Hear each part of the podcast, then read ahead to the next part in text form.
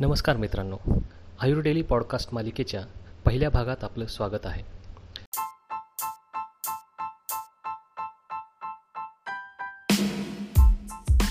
आजचा आपला विषय आहे दैनंदिन वापरातील उपयुक्त कल्प. मित्रांनो हा विषय आपण ऐकत आहात याचा अर्थ आपण एक आयुर्वेद स्नातक आहात असं गृहीत धरलेलं आहे. आणि जर आपण आयुर्वेद स्नातक नसाल तर केवळ एक मनोरंजक माहिती म्हणूनही आजचा आपला हा पॉडकास्ट आपण नक्कीच ऐकू शकता. मित्रांनो आपल्या पी एम एस म्हणजेच आयुर्वेदाचार्य या पदवीचं शिक्षण आपण इंटिग्रेटेड पद्धतीने शिकतो. म्हणजेच आयुर्वेदाबरोबरच आपण आपल्या अभ्यासक्रमातील आधुनिक वैद्यकशास्त्राचा देखील अभ्यास करतो. पण हे करत असताना जिथे एका बाजूला ज्या सोप्या आणि सुटसुटीत पद्धतीने आपण आधुनिक शास्त्राचं रोगनिदान आणि औषधी विज्ञान शिकून घेतो तिथे दुसऱ्या बाजूला आपल्या आयुर्वेदाचं रोगनिदान आणि औषधी विज्ञान शिकून घेण्यात आपण कुठेतरी कमी पडत असतो. पदवी घेऊन बाहेर पडल्यानंतर आयुर्वेदीय प्रॅक्टिससाठी सज्ज होताना एक आदर्श आयुर्वेदीय प्रिस्क्रिप्शन कसं लिहावं किंवा ते लिहित असताना नेमकी औषधी द्रव्यांची किंवा कल्पाची निवड कशी करावी हेच बहुतेक स्नातकांना माहीत नसतं. यालाच आधुनिक वैद्यकशास्त्राच्या भाषेत आपण ड्रग ऑफ चॉईस निवडणं असं म्हणतो. चला तर मग बघूया नेमके कोणते मुद्दे आपल्याला माहीत असायला हवेत एखादं आयुर्वेदीय ड्रग ऑफ चॉईस निवडताना. यात सगळ्यात आधी येतं ते म्हणजे प्रकरण किंवा अधिकार. आपण जो कल्प निवडतोय मग तो एकेरी असेल किंवा संयुक्त. तो नेमका कोणत्या प्रकरणात सांगितला गेला आहे किंवा त्या कल्पाचा नेमका अधिकार कोणता हे आपल्याला माहीत असायला हवं. उदाहरणार्थ आरोग्यवर्धिनी कुष्ठ प्रकरणात सांगितली गेली आहे तर ताप्यादी लोह पांडू चिकित्सेमध्ये सीतोपलादी चूर्ण राजक्षमा प्रकरणात आलं आहे तर अगस्त्य हरितकीचा अधिकार कास हा व्याधी आहे? दुसरा महत्त्वाचा मुद्दा. आपल्याला माहीत असायला हवा तो म्हणजे त्या कल्पातील घटकद्रव्य आणि त्यांचे प्रमाण. सर्वच्या सर्व द्रव्ये माहीत होऊ नाही शकली तरी किमान त्या कल्पातील मुख्य घटकद्रव्ये तरी आपल्याला नक्कीच माहीत असायला हवीत. जसं की कुटकी हे आरोग्यवर्धिनीमधलं मुख्य द्रव्य आहे तर च्यवनप्राश हा आवळ्यांपासून बनतो. दशमूळ हरितकीमध्ये हरितकी महत्त्वाची आहे तर महातिक्त घृतामध्ये अर्धे प्रमाण हे अमलकी सोरसाचे आहे. या गोष्टी आपल्याला माहीत असायलाच हव्यात. तिसरा मुद्दा आपण निवडलेल्या कल्पामध्ये एखादे विषद्रव्य तर नाही ना याची खात्रीशीर माहिती आपल्याला असायला हवी. इथे विषद्रव्य म्हणजे असे कोणतेही द्रव्य की ज्याला चिकित्सेत उपयोग करण्यापूर्वी शोधनाची अपेक्षा असते. त्याला आपण इथे विषद्रव्य मानू शकतो. उदाहरणार्थ लांगली गुज्जा वत्सनाब.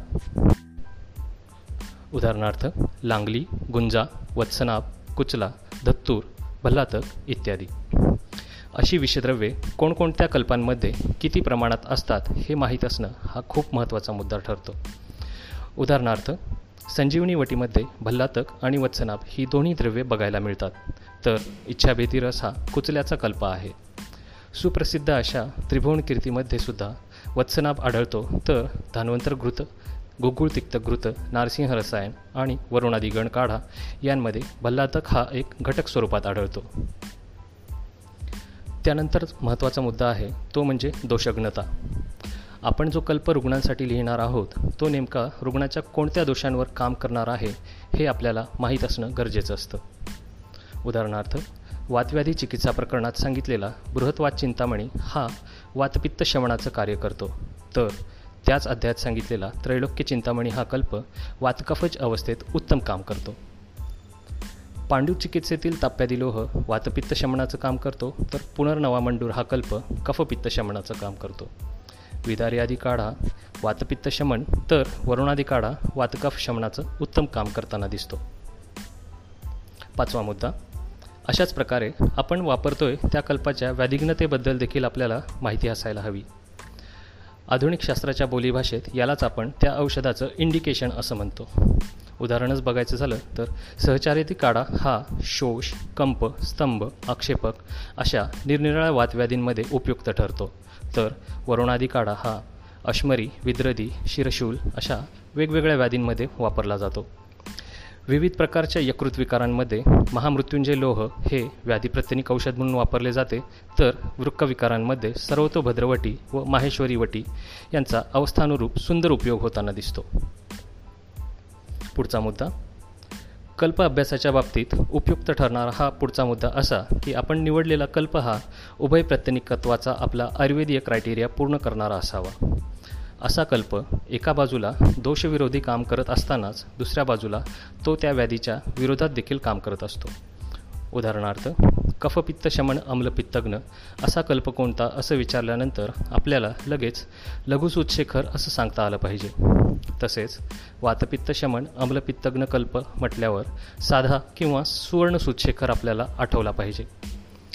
आपल्या चिकित्सेतील सूक्ष्मता आणि नेमकेपणा यातून साध्य होत असतो. पुढचा मुद्दा स्थानविशेषत्व काही कल्पाच्या फलश्रुती आपण नीट बारीक लक्ष देऊन पाहिल्यानंतर आपल्या असं लक्षात येतं काही कल्प हे शरीरातील विशिष्ट भागातील संप्राप्तीवरच काम करतात. तसा उल्लेख त्यांच्या फलश्रुतीमध्ये व्याधी किंवा लक्ष्मण स्वरूप समूहांच्या स्वरूपात आढळतो.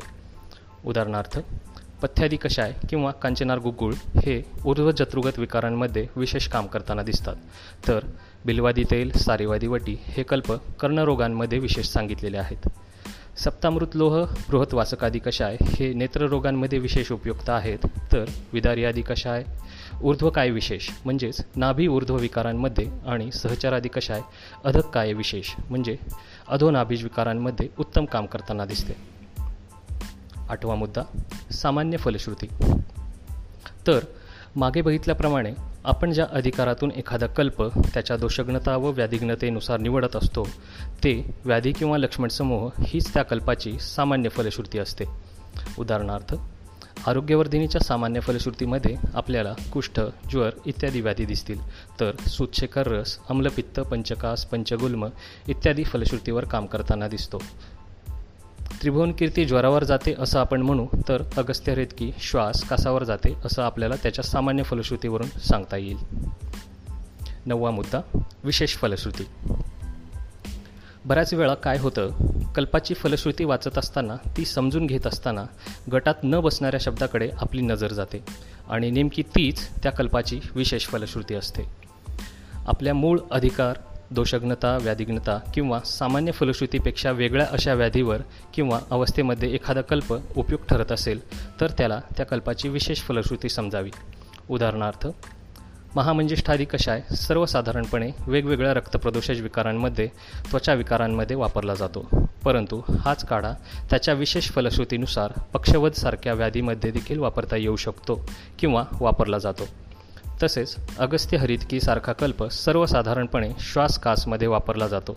परंतु अकाली वार्धक्याने येणाऱ्या वलितपलितसारख्या अवस्थेतसुद्धा अवस्थेत सुद्धा विशेष फलश्रुतीनुसार हा कल्प आपल्याला वापरता येतो.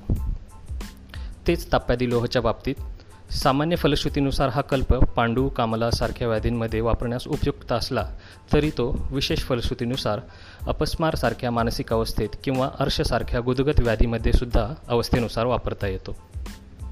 दहावा आणि शेवटचा मुद्दा अपुनर्भोग किंवा रसायन चिकित्सा. चिकित्सेच्या शेवटच्या टप्प्यात अग्निबल उत्तम असताना रुग्णाला झालेला व्याधी पुन्हा होऊ नये म्हणून व व्याधीविरोधात त्याचे बल टिकून राहावे म्हणून करायची ती चिकित्सा म्हणजे अपुनर्भव चिकित्सा आणि रुग्णाला द्यायचा तो कल्प म्हणजे रसायनकल्प रसायनकल्प हे बहुधा अवले अवलेह स्वरूपात दिले जातात. लेह स्वरूपातील असल्यामुळे अगदी मुखातील जिवेपासूनच त्याचे काम सुरू होते. उदाहरणार्थ सर्वांच्या परिचयाचा रसाल रसायनकल्प म्हणजे च्यवनप्राश. याचप्रमाणे ब्राह्मरसायन अगस्त्य दशमूलहरितकी दशमूल हरितकी द्राक्ष अवलेह इत्यादी कल्पांचा व्याधी व अवस्थेनुसार उपयोग केला जातो. तर या काही महत्त्वाच्या गोष्टी आहेत ज्या आपल्या चिकित्सेला अधिकाधिक अचूकतेकडे घेऊन जातात. परंतु याचबरोबर चिकित्सा करत असताना अर्हता आणि अनर्हतेचे जे सामान्य नियम आहेत त्यांचेही आपणास योग्य भान ठेवायला हवे. याचं उदाहरणच पाहायचं झालं तर प्रमेही रुग्णांमध्ये शक्यतो आसव किंवा अरिष्ट कल्पना वापरू नयेत. कारण गुळ हा त्यातील मुख्य घटक द्रव्यांपैकी एक असतो आणि प्रमेहाच्या हेतूंमध्ये गुढवैकृतमचे सर्वम असं आलेलं आहे. याला अपवाद म्हणजे सारेवाद्य असं म्हणता येईल जे प्रामुख्याने प्रमेह पीडिकेच्या चिकित्सेकरिता वापरले जाते. तर अशा प्रकार अशा प्रकारे त्यांना द्रव्य निवड केला अधिकाधिक नेमकी आणि अचूक होऊ शकते. मग यामध्ये मागील सर्व मुद्द्यांमध्ये समाविष्ट होईल असा एकच कल्प तुम्ही निवडू शकता किंवा प्रत्येक मुद्द्याआधारे एक एक कल्प निवडू शकता आणि आपली चिकित्सा अधिकाधिक योग्य होईल असे पाहू शकता. तर आजच्या या भागामध्ये मी आपली रजा घेतो. आजचा हा भाग आपल्याला कसा वाटला आम्हाला जरूर कळवा. भेटूया आपल्या या पॉडकास्टच्या पुढील भागात. तोपर्यंत ऐकत रहा. आयुर डेली.